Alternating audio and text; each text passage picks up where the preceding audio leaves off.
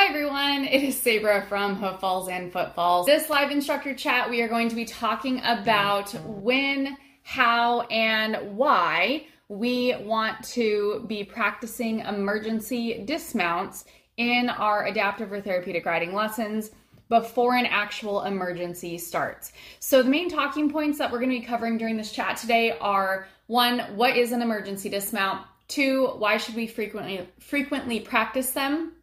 And also how frequently should we be practicing and how we can incorporate that regularly. Uh, and then also different ways that we can practice emergency dismounts before an actual emergency happens. And I will be talking about emergency dismounts and how we can practice them and incorporate them into trainings and regular lessons, not only for our students, but also for our volunteers, instructors, and instructors in training. So we're going to be kind of um, covering it in a broad spectrum here as we get going. For those of you that are joining in live or even on a replay, if you can drop a comment, let me know who's watching, where you're watching from. And I would like to know from you guys how frequently do you guys practice emergency dismounts with your volunteers and or with your students and what do those practices look like? So that's kind of your prompt for the comments. And also, if you can like or comment or share on this post, whether on Facebook or podcast or uh, YouTube, wherever you're watching live or on a replay, that helps the tech stuff so that this gets spread out to other instructors. So, um, also, before we get into the main topic of talking about emergency dismounts, I do want to remind you guys that this summer, summer 21, 21 in July, we're doing a book club on the language of coaching. It is not too late to jump in on that. It is free. It's a great way to earn CUs and also add more tools to your toolbox as an adaptive or therapeutic riding instructor. All right, so um, let's go ahead and let's jump into the topic. And I do apologize if I am kind of glancing off to the right. It's because my notes were set up behind my computer and now they're kind of off to the side. So I want to make sure I hit all the points today. All right, so first let's talk about what an emergency dismount is. So an emergency dismount is a unplanned, um, intentional, sometimes intentional, sometimes not. It's an unplanned dismount in an emergency situation. So it could be relating to a horse emergency. Uh, maybe we have broken equipment and we can no longer stay in safe control of our horse. Maybe our horse um, is having behavioral issues or unsoundness issues and we need to get off right away. It could be stemming from the environment. Maybe you have um, out here in the Wild West, we have dust devils that run through our arena. And so if we have a heads up, we might have to do an emergency dismount when a dust devil's coming or um, rainstorm or something big like that's happening. Um, we can also have something student or rider related especially when we're we're getting into the realm of the adaptive or therapeutic riding when we're working with students that might have a formal diagnosis um, so perhaps something flares up while we're riding and someone starts to feel dizzy or maybe they um, have a history of seizures that were under control but all of a sudden maybe we have a seizure start to take place and we need to dismount them or um, behavioral instances with our students. So there's a bunch of different um, reasons why we might want to or need to do an emergency situate uh, an emergency dismount. And we can make our students and our volunteers a lot more comfortable with an emergency dismount and make it seem a lot less scary and things go a lot more smoothly and a lot more safely if we practice and incorporate emergency dismounts before an actual emergency takes place. So that's why I highly, highly encourage you guys to make emergency dismounts just part of what you guys do in your volunteer training, in your instructor training, and in your lessons with all ability levels of students because it overall just increases the safety of your lessons and will hopefully decrease the chance of somebody getting hurt. Um, I like to have the end goal of taking emergency situations where a rider might have to get off of a horse for whatever reason and take it from something that could potentially be a fall or an uncontrolled emergency dismount to a controlled and maybe unplanned dismount that then is kind of in control or controlled by the rider, controlled by the volunteer or the instructor. So we can up that level of, of student um, safety and volunteer safety. There's also some really cool trainings on um, like how to fall clinics, and that's in the like traditional and mainstream riding world. I would suggest you guys look into videos of that. Those are pretty cool, and it kind of teaches you mechanics of how to safely fall off of horses um, and how to be prepared so that if something happens, you're ready to do that. So that is what an emergency dismount is. So just an unplanned dismount in an emergency situation that can originate from the horse, the student, uh, environmental factors, tack factors. There's a lot of originations that could cause an emergency dismount.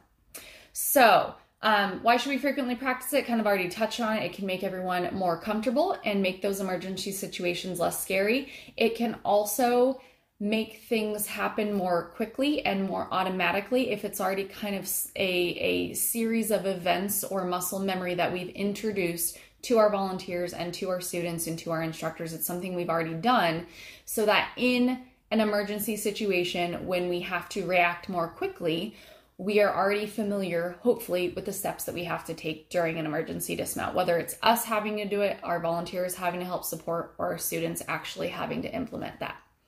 So, how frequently should we be practicing emergency dismounts? Well, let's kind of talk about it um, in volunteer component, rider, and then instructor component. So, volunteers, they should absolutely be practicing emergency dismounts during their volunteer training. So, have them practice hands on with each other, you know, do mock riders if possible to save your horse's backs. If you have a mounting barrel or some type of um, practice horse, pretend horse that you can put someone on and practice the the mechanics of supporting a rider down for an emergency dismount that is great. Have them do it multiple times if possible. Have them feel what it's like to get dismounted off of the horse. Um, talk about what your policy and procedure is. Who calls for the emergency dismount? When might you call for an emergency dismount? What does it look like? What do we do after that student is down off of the horse? What happens if it's not your student getting emergency dismounts uh, or that emergency dismount, what do the other team members do? And I would highly, highly recommend that you don't just talk about it and have a couple people do it. Have them go hands on and do a skill demonstration.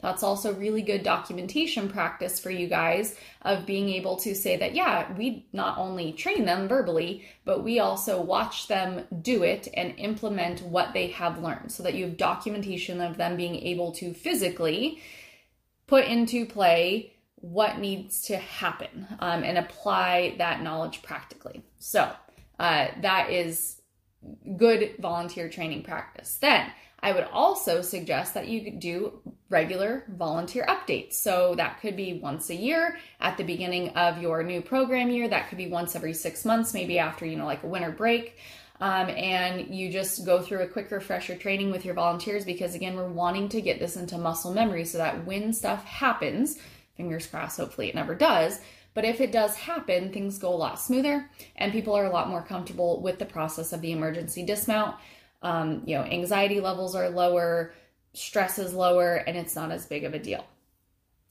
um, another way that you can have your volunteers practice it is them actually practicing and helping to support the students during the practice time of the students, doing it during their lessons. So you guys can have them practice together. And with students, I would highly recommend that you frequently do emergency dismounts. Frequently could be either like once a session, once a semester. So that could be every, you know, four to six weeks. You review emergency procedures and how to safely get off of your horse if, you know, something happens, like your rein breaks or your girth pops loose or um, a dust devil comes across the arena because it's windy season now. You know, whatever you need to do, frequently practice it with your students. You can also have them practice it anytime that they have reached a new level of independence. So let's say we have a rider that goes from a full support team, so a horse leader and two sidewalkers, to then a horse leader and one sidewalker. Well, what happens if we have to get off of our horse on the side that that sidewalker is not on? Or what happens if now we went from a full team of three volunteers and two sidewalkers supporting you to then just a horse leader. What does that look like? So, anytime your rider reaches a new level of independence, I would suggest reviewing and practicing that emergency dismount with them so that they know what the plan is. Now that things might look a little different if their layer of support of those volunteers have changed. Um, so, students incorporate it frequently. Volunteers incorporate review frequently as well. Have a plan, have communications, have keywords, talk about it in a, a fun way. Um, yes, emergency dismounts can be fun. I actually have students that asked me to do emergency dismount practice at the halt, the walk, and the trot during regular lessons, and they actually prefer doing that over regular dismounts. And we'll talk about that towards the end of this chat here, but practice it frequently. Um, and then also, for those joining in live, how do you guys practice and review your emergency dismounts? How frequently do you guys incorporate it in? I'd love to hear from you. Feel free to drop a comment. Because again, this is not just you guys hearing from me, um, you guys can also chat and learn from each other as well. So it's good to hear from other instructors and other programs of what you guys do as well. All right, so um, how do we practice it? So, kind of touched on this already for our volunteers, but we can do it during volunteer training. Do mock practice. Um, again, highly encourage saving your horse's back. So, if you can do it on a vaulting barrel or some type of dummy horse before you actually go do it on a horse and get the mechanics down, I would recommend that. But also, if you can, some type of practice um, on a horse. Again, be aware of what your horse is saying. If they're getting uncomfortable, um, try to practice, you know, good mechanics during that time. But doing it on a mounting barrel or a, a vaulting barrel versus doing it on a real life horse can feel a little bit different. Um, and it's good practice for the horse leader then to learn how to move that horse away in whatever your policy and procedure is when you're doing that emergency dismount in real time with volunteers and sidewalkers practicing that emergency dismount as well because everybody kind of has different pieces that they need to do um, also that support of the student during class so volunteers practicing and supporting the student during class we can then with our students practice in multiple different ways so we can introduce an emergency dismount on a, on a vaulting barrel. Um, that if a student is maybe a little bit more anxious about emergency dismounts or about getting off of a horse when it's moving or multiple moving pieces or whatever it might be, you can talk to them about it using a mounting barrel and go over the plan and maybe be able to go hands on a little bit more easily and help them and work through some maybe kinks in, the, in an emergency dismount on a mounting barrel first before we actually put them on the back of a horse. Um, you can also go over it with them if they're assisted. So, what does it look like emergency dismount if your volunteer team has to help you off the horse? What are the words that we're going to say? What do you need to do as the rider to help your volunteer team out in an emergency situation? Um, so going over the emergency dismount, even with a rider that is supported with your volunteers before an actual emergency happens is is crucial and it helps things go a lot more smoothly. And if you do have to do some type of emergency dismount, usually the recovery, so to speak, emotionally um, and and nerve wise and anxiety wise is usually a little bit easier because it's something that you've already done and you've talked about and everybody's familiar with that situation. Um, so incorporate it into your class. So instead of a regular dismount at the end where you walk up and you do an emergency dismount with the student, or I'm sorry, a regular dismount with the student, maybe you for the first time they've ever experienced it on a horse in class at the end of class you walk up you walk them through the task analysis of how we're going to do the emergency dismount, and then you support them down that first time for the emergency dismount at a halt or a walk or, or whatever speed you're going to be doing it. And then maybe the next class, maybe it's the volunteer team. Again, review that task analysis of, of the moving pieces, who's doing what, how are we going to do it, and then go out and do it. So if the student has a good relationship with you and they, they're used to you getting them off of the horse first, you might want to initially support them for the emergency dismount that first time, and then maybe the next week, next couple weeks, then their volunteer um, helps them practice it down, and we do a fun emergency dismount. So one, not are we on, we're not only having our student practice that emergency dismount, but we're also then getting our volunteers extra practice of the emergency dismount. And again, make sure you're watching and listening to your horses um, to see how they're feeling about it. But if you do it correctly, um, mechanically sound, and, and we're aware of, of all the moving pieces and we're calm about it, usually the horses don't mind. Um, my guys don't mind. They usually just kind of stop moving and they stand there and look back and they're like, oh, okay, we're we're having our students dismount. So it's really not um, a huge deal to a lot of the horses that we work with if we do it well and we're careful about it. Another way that you can have your students do it is you can um, have them do it independently. So they could do it first at the halt, then at the walk, then at the trot. Some of them you might even want to practice of what do we do at a canter? Um, and again, physical ability wise, um, if they cannot land on their feet, what's your plan if you have an independent rider and if they need to get off of that horse in an emergency situation what is your plan how are they going to dismount in a way that meets their physical and cognitive ability. Are they willing to hit the dirt in an emergency? Um, that's an important talk that i have with a lot of my students before they ride independently is all right in an emergency situation i might not i might not be able to get over there to help you off of the horse. Your horse leader might be unattached now and they're just spotting. And so it's up to you to get off of the horse or maintain control of that situation and you are more important than the horse so if you lose control of the horse or if a dust devil happens to come by and we need to get off um, here's how we're going to get off. And a lot of times it's very empowering and encouraging to these students and comforting for them to practice this. Um, it makes them feel better about, well, what happens if the horse, you know, speeds up and I feel like I can't slow them down, or what happens if, you know, something happens. So those students that might be more anxious about things, practicing the emergency dismount and having them do it can actually make them feel more confident and more um, more comfortable with those what if situations. Um, so independent, have them practice it at all different speeds. Uh, my horses, if we're walking or trotting and the student goes to get off, um, even in an emergency dismount, my horses usually stop. And so the students and the volunteers are under the instructions of if the horse stops during an emergency dismount practice, that is okay. Do not try to correct that horse because that is what I've trained my horses to do. If they feel a student starting to come off, they're supposed to stop. Um, so this is also good review and practice for your horses of doing it with your students. And all right, if somebody starts coming off, we're going to halt and we're just going to stand there and wait. Um, so good all around horses, volunteers, students.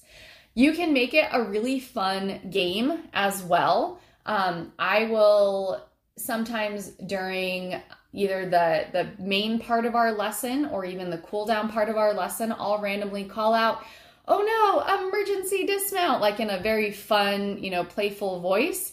And if it's something that the students already know how to do, they're responsible for walking through all the steps of feet out of the stirrups, rein down, get off, and then we assess our horse. Um, you know, are we able to walk up to them and calmly get them? Do we need to back away? What's going on? Do I get off by the fence? Do I get off away from the fence? What obstacles are around me?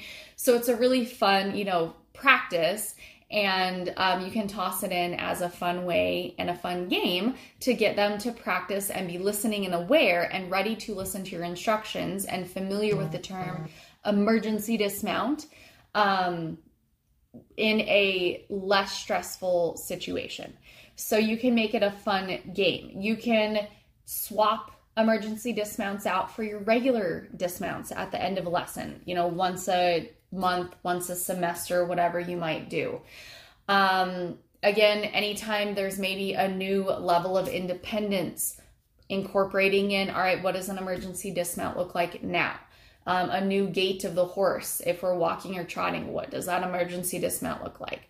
So, there's a lot of different ways that you can incorporate emergency dismounts for instructors in training. Remember that those of you, at least through Path International, if you're training someone to go through the CTRI certification process, part of those supervised teaching hours is that you should be incorporating emergency dismount practice. I would highly recommend that you practice um, more than one or two emergency dismounts, practice multiple situations. Um, have them practice it as a game have them practice it at a halt at a walk have them practice um, them being the instructor in training have them practice calling it out to the volunteer team to independent riders. So prepare that instructor in as many situations as possible so that when a real emergency happens it flows out of their brain and their mouth a little bit more easily and more naturally because they've already planned it out and practice it in a lower stress situation. We've got kind of that muscle memory and that habit built. All right, so I'm to scroll through comments right here. Um, again, I'd love to hear from you guys about um, how often you guys do volunteer training or I'm sorry, not volunteer training. I saw the word on there. Um, how often you incorporate emergency dismount training? What does it look like for you guys? How frequently do you guys incorporate it? Is there um, any fun way that you guys practice emergency dismounts? And what have you guys found that works well? So um, Susan says that they practice emergency dismounts at the volunteer training session. Tina says that they do it during volunteer training, and then you guys also practice it the first week of every session.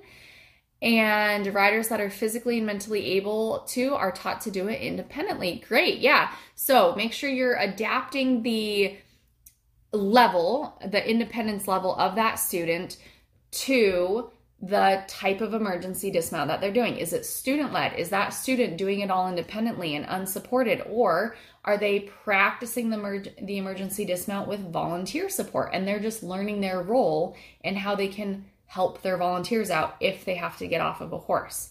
Um, a little bit less unsettling to our students if we practice it in slow motion beforehand and before a real emergency happens, before we just go to pull them off in an emergency situation um, especially for those students who may not be able to do it independently and they need that support preparing them ahead of time preparing that that you know script so to speak of them learning what is going to happen.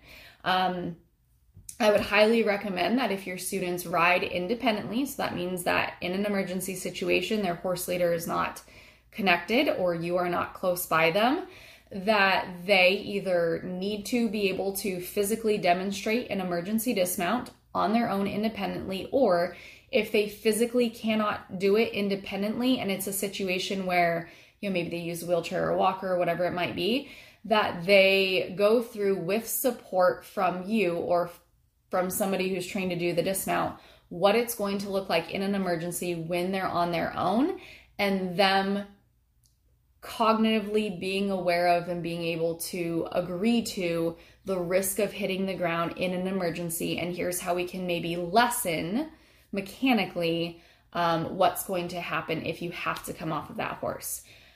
If a student is not able to consent to falling off of that horse, whether in a controlled manner through an emergency dismount or unexpectedly, um, and riding independently, there might need to be discussion of ethically whether it's safe for them to ride independently, being off lead, where a horse leader cannot intervene or the instructor cannot intervene physically, if that makes sense. So that's also something to think about um, and can be maybe your answer to all right, is this person ready to ride independently? Um, can they, to their ability level and co- uh, physically and cognitively, agree to or demonstrate or understand an emergency dismount if we're not able to help them as an instructor, as volunteers. Um, you know, I think we as instructors have that ethical responsibility to be doing that. Um, and that's a really good d- discussion to have with parents too. Um, and the parents can't necessarily say, oh, yeah, it's fine if they're riding by themselves and they hit the ground. That person should also be, whoever that person is, that, that individual on the horse should be able to understand that to um, a, a certain capacity. All right. Uh, Jenny said, uh, we've done it in volunteer trainings. Um, we have a wonderful smaller volunteer who we use to help spare the horse, but also demonstrate the mechanics. Yeah, that's great. So being aware of you know the size of that mock uh, rider or mock volunteer that you're putting up on the horse to help with your volunteers, save their back, um, save your instructor's back, and also your your horses as well. So that's wonderful. Um, Cynth- Cynthia, Synth uh, I apologize if I'm butchering your name. Um, she says once a month for PT patients and their associated team. Very good, great. So pretty, pretty routine. All right, and that looks like it's it for the comments. So again, thank you guys for joining in live. Thank you for watching on a replay. Uh, remember to check out the book club that's happening this month for Language of Coaching. I will put it in the description of this video once it uploads and I can get back on the internet on my computer. I apologize for the brief delay um, in getting the live started. That was unplanned. If you guys want to watch more instructor chat videos, make sure you check out the Hoof Falls and Footfalls YouTube channel or search through my videos on the Hoof Falls and Footfalls Facebook page. Uh, like and follow or get the subscription, the little bell on YouTube um, to get notifications of when I publish new videos or go live or put a post up. Um, make sure that you frequently, you know, just even if it's like a little happy face or a heart to any type of comments you see on Facebook that helps you see the content more regularly. Um, feel free to share this video of um, with other instructors as well and i just saw a comment coming in so stacy said i was hoping that you would cover the mechanics of proper emergency dismount okay so i can phys- or i can verbally describe the mechanics of how i have found to be the best practice um, again, can't demonstrate it. Uh, we do have some emergency dismount videos in the Intuitive Instructor Club. Um, that would be something that, like, if it takes more video recording of out on a horse, I don't, I actually have really bad internet out in my arena, so I can't do live out there, but I can talk about it right now. Um, so, mechanics of an emergency dismount. Um, we will talk about first um, what if they're volunteer supported. So, if they're volunteer supported, uh, my usual policy is that whatever side the rider is starting to come off on, that is the side that would do the emergency dismount. So it's not always the left side of the horse or the on side of the horse. It's whatever side that that, vol- that rider is starting to go off onto or whatever side is safer. So let's say that we have a student going around the arena and they have a full team and um, I don't have a square here. Here we go. Okay, so our, our student is going around the arena and we have a full team and we have a sidewalker here, our student, and a sidewalker on the inside. If you can, the volunteer team is encouraged to dismount the student away from the fence or any other obstacle. So try to dismount them into that clear area to minimize potential injury of the volunteers and of the rider, and also give that horse leader room to maneuver that horse away. Um, if that student though is falling off towards the fence and you cannot get them back over away from the fence, but that the offside volunteer by the fence is able to safely do an emergency dismount, then we just kind of make it work. Um, but priority is into an open area and then secondary would be the the direction that that student is kind of already coming off on um, mechanics of it so volunteers reach up and around. They grab the rider's waist just clasp arms around the rider's waist say we need to get off the horse. Take a breath let go. Um, so just very calm. We're getting off the horse now please let go. And they're gonna wrap their arms around and we're gonna use gravity to work with us. So I'm gonna bring that rider in towards me and kind of give them a big like backwards bear hug. So we're grabbing around the core of that student and then we're pulling them at an angle off of the horse over the horse's flank because most situations in an emergency dismount fingers crossed that horse is kind of moving forward.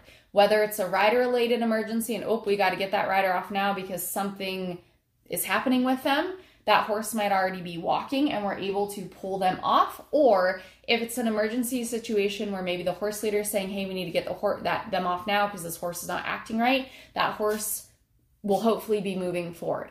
Um, so if we pull them off at an angle kind of over the flank of the horse, yes, I know we're pulling them towards the back end, but that horse leader should then navigate that horse's hind end away from our student. Another reason why we want to pull that student into us and then kind of take us a couple steps back and we're pulling them over the flank is so that the legs as the rider's legs come up and over the back of the horse and over the saddle, their legs come together instead of if we pull them directly off the side of the horse, our rider is going to be doing the splits, and then we might be unintentionally damaging our student that way. Um, you know, we could be pulling a groin, something in the groin, or we could be, you know, tearing ligaments or pulling a muscle especially if our student um, is maybe holding on, a little bit or some spasticity. Um, so pulling them off at an angle so that hopefully legs come together in a line and slide off. Another reason that we want to pull off at the angle over the flank versus directly off to the side is so that if those feet are still in the stirrups and we're not able to clear the, the feet out of the stirrups first, we one, hopefully have some type of safety stirrup or appropriate footwear where that foot comes free out of that stirrup coming this way. Or if a foot is still somehow stuck in that stirrup, on an English saddle, if you keep the stirrup bar down, those stirrup leathers will hopefully slide off with you if a foot is stuck. Um, so, mechanically, coming off at an angle over that horse's flank helps to minimize the multiple different ways that a student might get kind of hung up or stuck on, on a horse in an emergency dismount. Um, when that emergency dismount is called for, if there is a heads up, the volunteers should be trained to clear their feet from the stirrups, clear the student's feet from the stirrups first, if there's time, and then we pull off. Um, if not, we just do our best to pull that student off. Um, and again, that's why appropriate footwear, appropriate fit of the stirrup to the student's foot, and some type of safety stirrup is um, crucial to when we're working with these students that have support.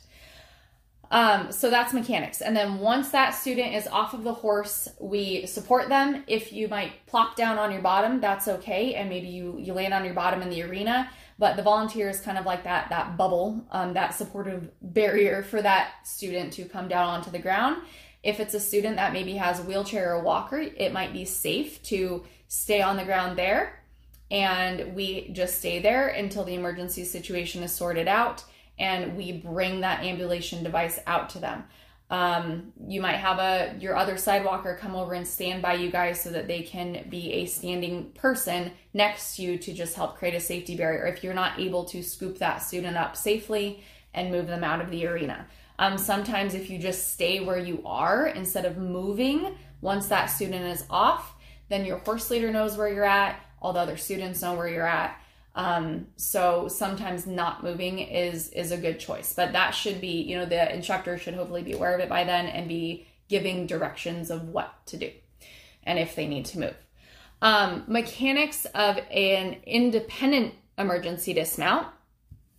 Step one, feet get kicked out of the stirrups. Step two, reins go down. Step three is hands stabilize upper body and we get those legs up and over the horse. The the goal is to get the legs or the bottom part of the body on one side of the horse and underneath of you so that even if you don't land on your feet like a cat that you land feet-ish first and you're able to maybe bump back onto your bottom um, we are trying to minimize landing on our arm i actually broke my arm that way um, split or both pieces clean break um, because I fell like this instead of getting my feet over and landing on my feet and getting them underneath of me. So we want to get the lower part of our body underneath of us, even if it's not as clean of a dismount and we don't land on our feet every single time. So getting that upper body up, protecting the head, getting it up and away so that the rest of our body can kind of, um, you know, soften that fall or get us a little bit more controlled. Uh, Stacy, does that answer your question for mechanics of a proper emergency dismount? Let me know if you're still on there. Um, please let me know if you have any other questions about mechanics of a, an emergency dismount. I hope I explained it well enough with my arm movements and lack of student and horse here. Um, so, who calls for an emergency dismount um, with a full team of volunteers? It could be the horse leader. The horse leader does have right to call for an emergency dismount if they feel like it is unsafe to um, keep a student on a horse. If it is a minor, like minor spook or something that needs um, assessed, uh, I'm I'm a fan of not getting our students off on every single little you know trip or spook or whatever it is. Call the instructor over. Is it something that we can work through and talk through? Because if every time our horse like looks at something a little bit and we get our student off, we're probably building fear in them. Um, and we're also building fear in our volunteers. So um, that is is something that you know if it's a if it's able to be assessed and safely worked through and we keep riding then we do it um, if not and it's like oh my gosh there's a dust devil coming my horse is getting keyed up that horse leader can call for an emergency dismount. A sidewalker could also call for an emergency dismount if there's a behavioral issue or like some type of medical issue that all of a sudden that rider's saying i'm dizzy i need to get off now they could call for that emergency dismount. Have a plan for if that team has to do an emergency dismount. Um, notifying everyone in the class, you know, emergency dismount, rider down, whatever your key word is, to let the instructor know that something's happening. Because sometimes they handle it so calmly and coolly. It's like, oh, rider was up and whoa, rider's down on the ground. What happened? And it's just because they did it so quietly and calmly and coolly. Props to them but that um, it can not be as big of an ordeal where we we it may not draw our attention right away. And yes, instructors should be watching all that. But if our eyes are scanning back and forth between multiple riders, it's the, you know our luck that we're looking at the front rider and it's happening to the rider in the back of the line, and it's that split second that our eyes shifted and we didn't see that thing happen. Um, so have a plan for who can call for it, who can do what for a independent rider or rider who maybe has a spotter so like a horse leader that's disconnected and further away from the um, instructor or i'm sorry further away from the so if the horse leader is disconnected and further away from the student and the horse there we go.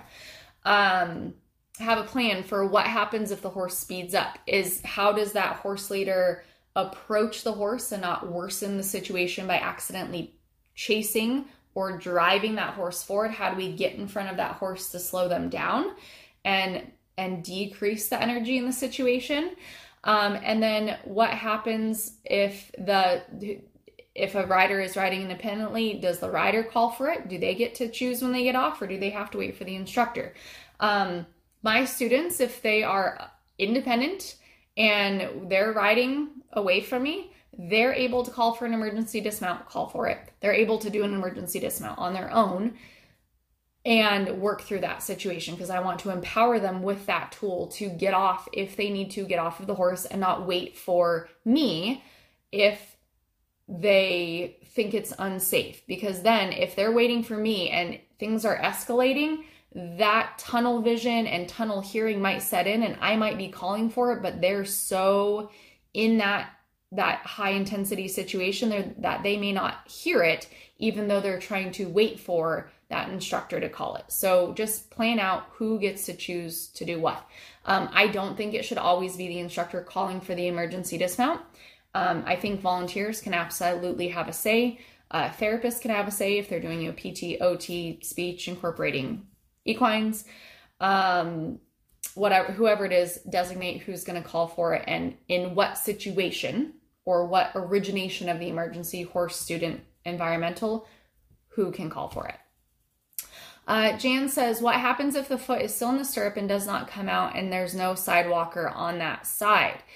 Um, one appropriately fitted stirrup, and so a stirrup not being too big or too small, and appropriate footwear, so smoother soled shoes, should enable a foot to come free, even at kind of an odd angle.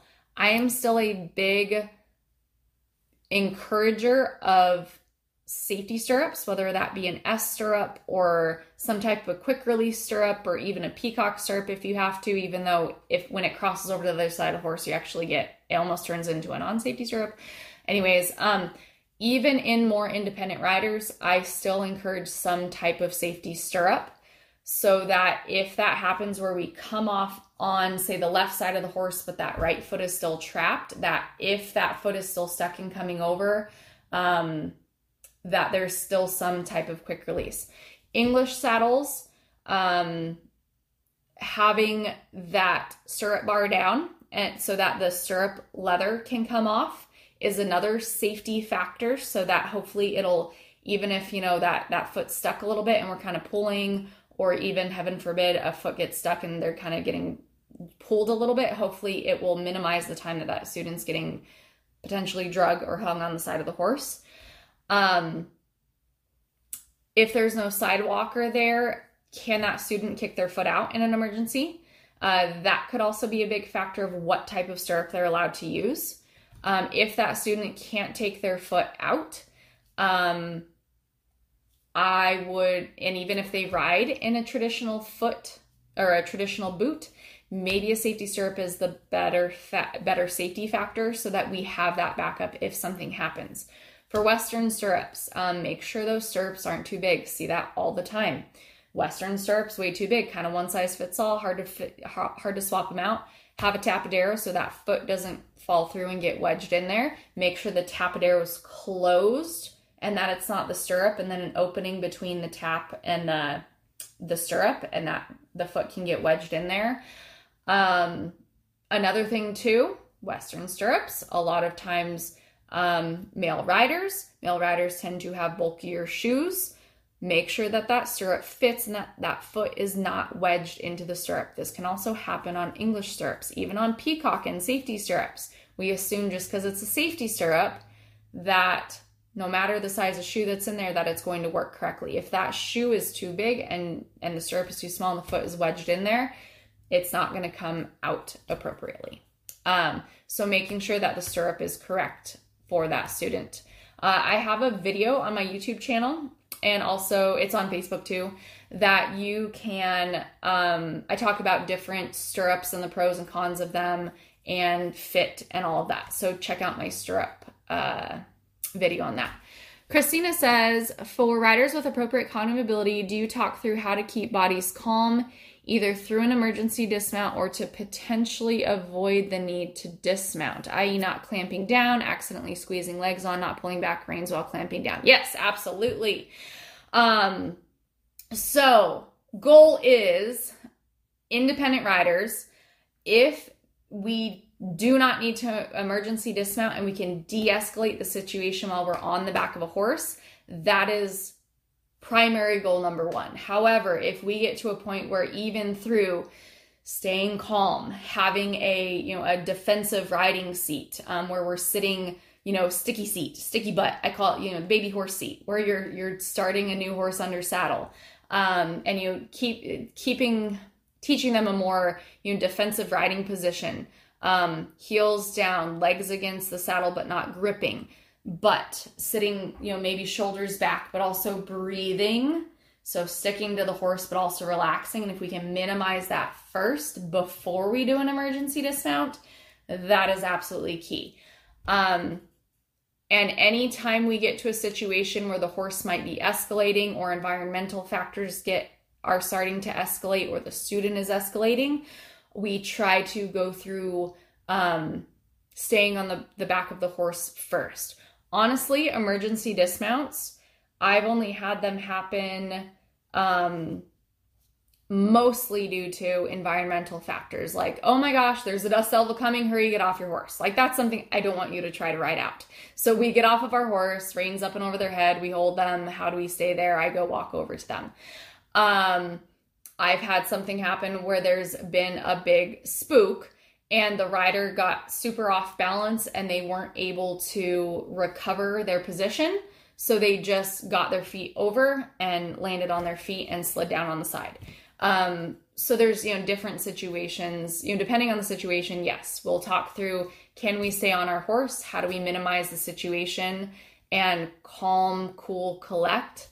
Um, but if we do have to emer- emergency dismount, how do we do that in a relaxed manner? And going through it in a non-threatening time when it's fun and when it's more of a game that that then also instills more confidence and and um you know helps keep the nerves down when we actually do have to get off. Yeah. I mean fingers crossed you don't have to do an emergency dismount um, in real life but if it does happen where you need to get off, like I literally the other day, I did an emergency dismount because I was out trail riding my horse and we all of a sudden had this huge storm front roll in. And um, all of a sudden it went from no winds to like gale force winds.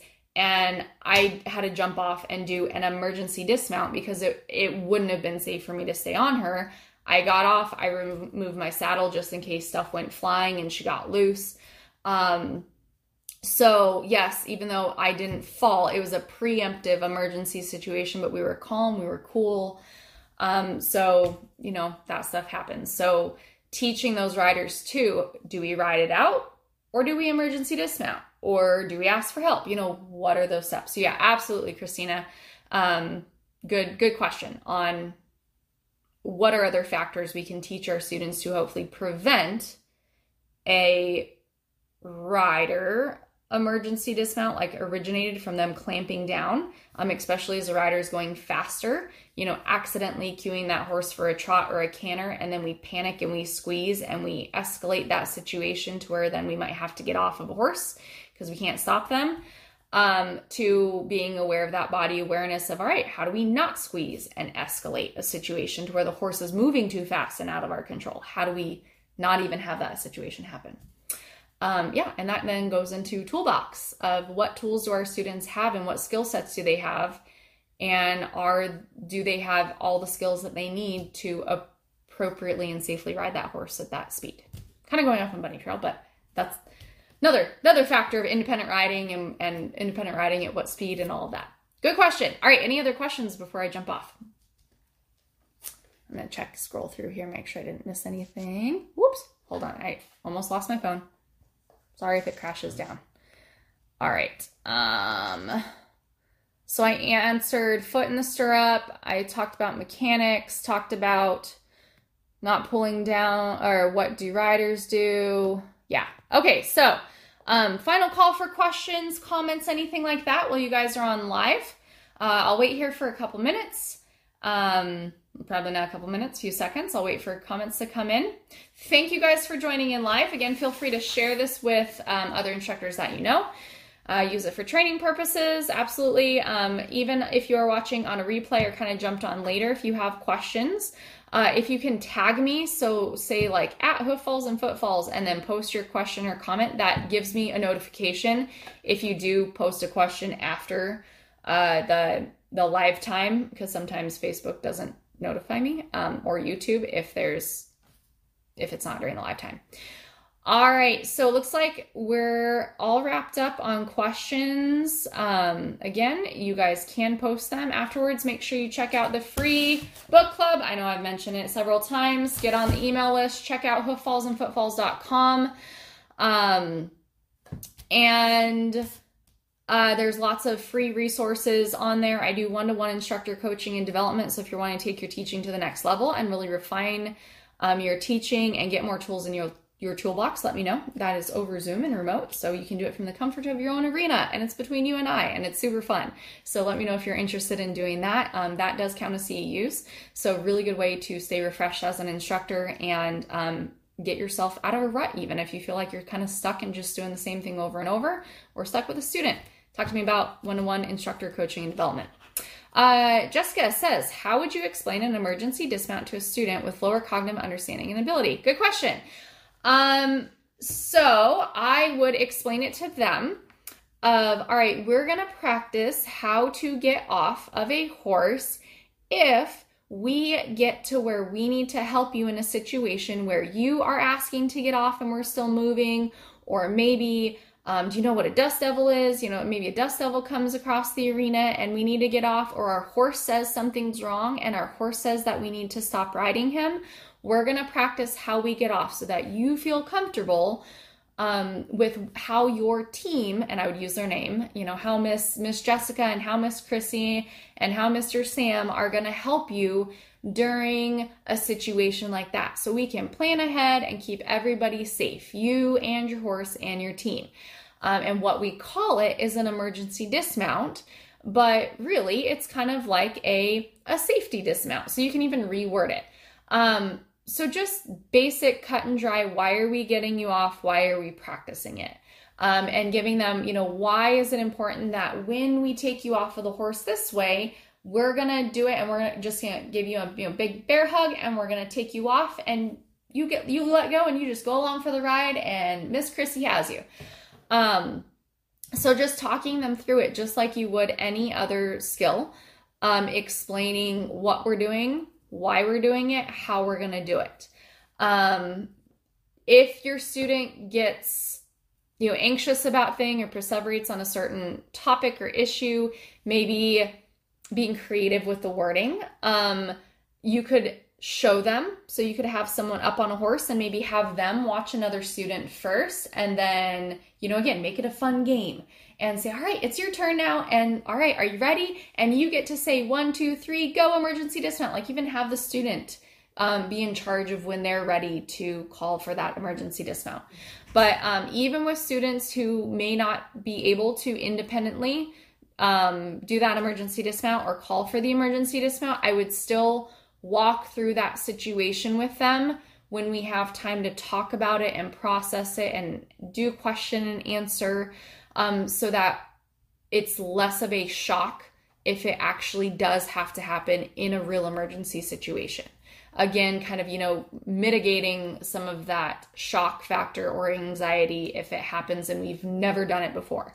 Um, if they know what emergency dismount means and they feel comfortable enough to let go of that horse and and trust their volunteers in that emergency um, hopefully they will grab on to that that horse and that rider and clamp on less the equipment and allow their team to get them off a little bit more easily if we've already ran through what that looks like.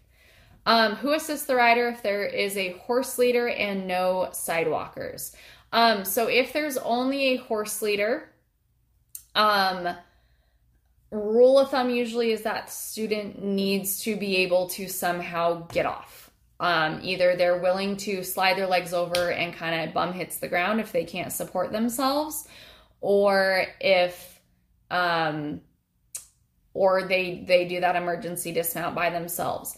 If it's just that horse leader and there's no people walking on either side of them and that horse leader is leading that horse, that is extremely hard to manage a horse in an emergency situation and also try to dismount that rider.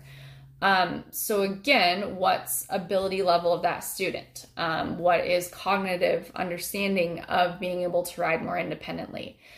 Um, if the student is riding with just a horse leader, it will it could be where maybe they call you over for that emergency dismount. Um, but you know, a lot of times by the time that person gets to just a horse leader, my students are able to pretty much dismount themselves um, or at least be able to understand like what it is to get that leg up and over and at least get feet underneath of them before they hit the ground. Does that answer your question?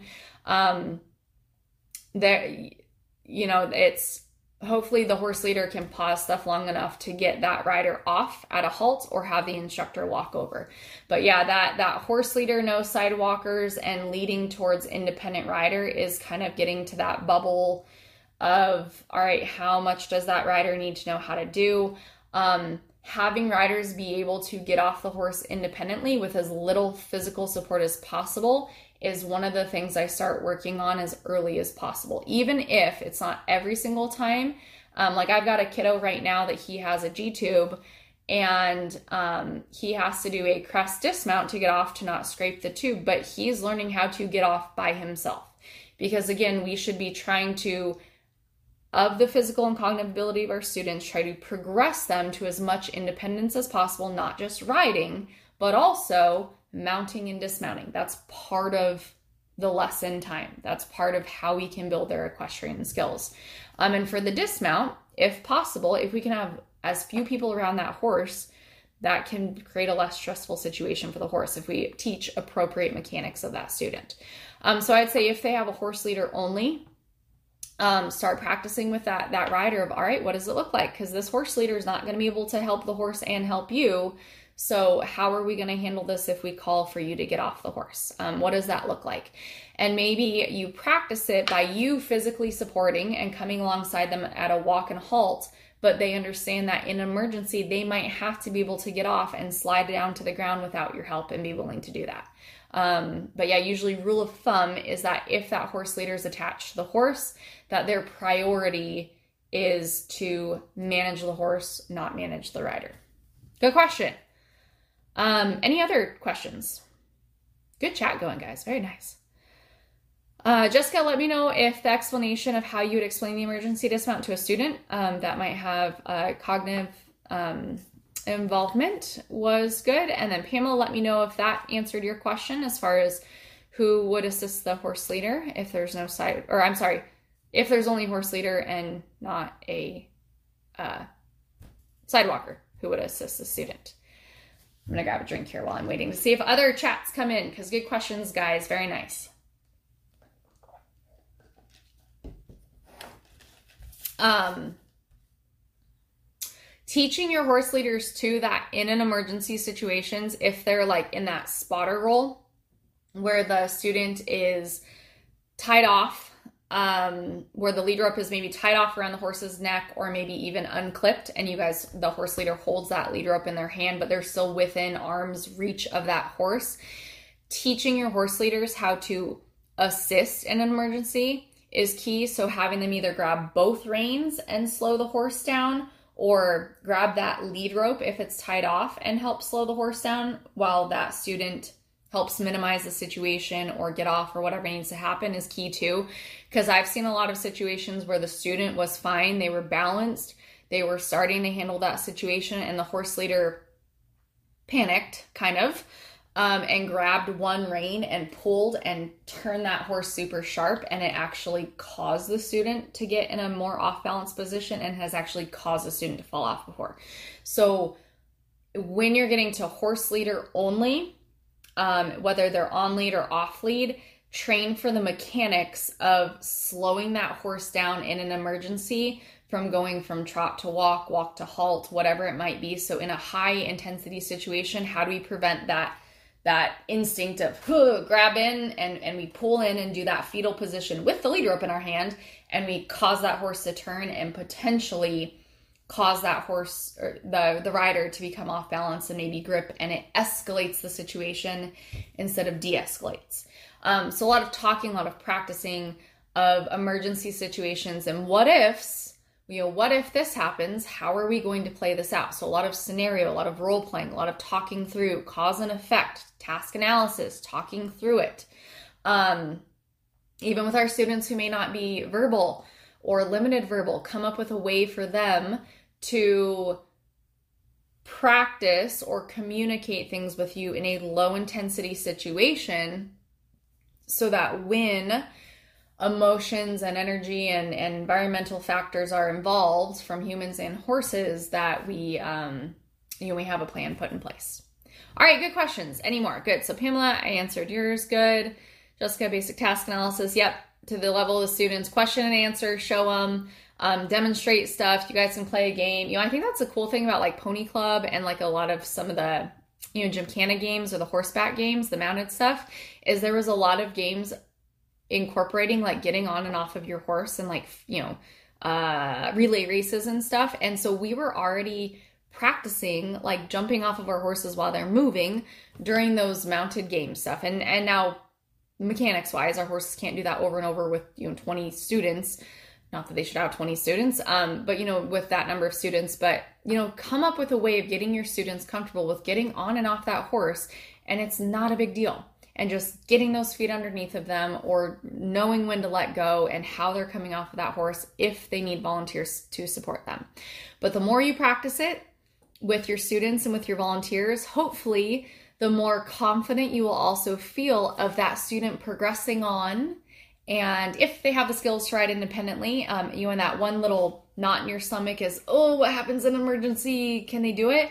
Well, giving them the skill of being able to handle an emergency of either one, like Christy mentioned, de escalate the situation to where we hopefully don't cause the horse to go faster or we lose control, or um, the horse emotionally escalates um, due to that tense rider or accidental tense cues or strong cues. Um, or in an emergency where we do actually have to get off, you know your student is capable of doing it. And that helps us hopefully be able to take a big breath and step back and be like, you know what? All right, I've given them all the tools, and now it's time for them to go right off on their own to the ability level that's suitable of them. So um, it also, I know, helps me feel better as an instructor and that I've prepared my student um, when they're starting to ride off on their own. Okay? All right. So good chat, everybody. Again, if you have questions, um, make sure you uh, tag Hoof Falls and Footfalls in it just so I get a notification so I see it. Um, that does help me if a question does come up for those of you guys that watch on a replay. Um, feel free to email me, saber.p at hooffallsandfootfalls.com if you have a question that comes up or you have a special topic request for a live instructor chat or a like a quick answer for a ask an adaptive riding instructor. Um, but until next time, thank you guys for all the great questions. This was awesome.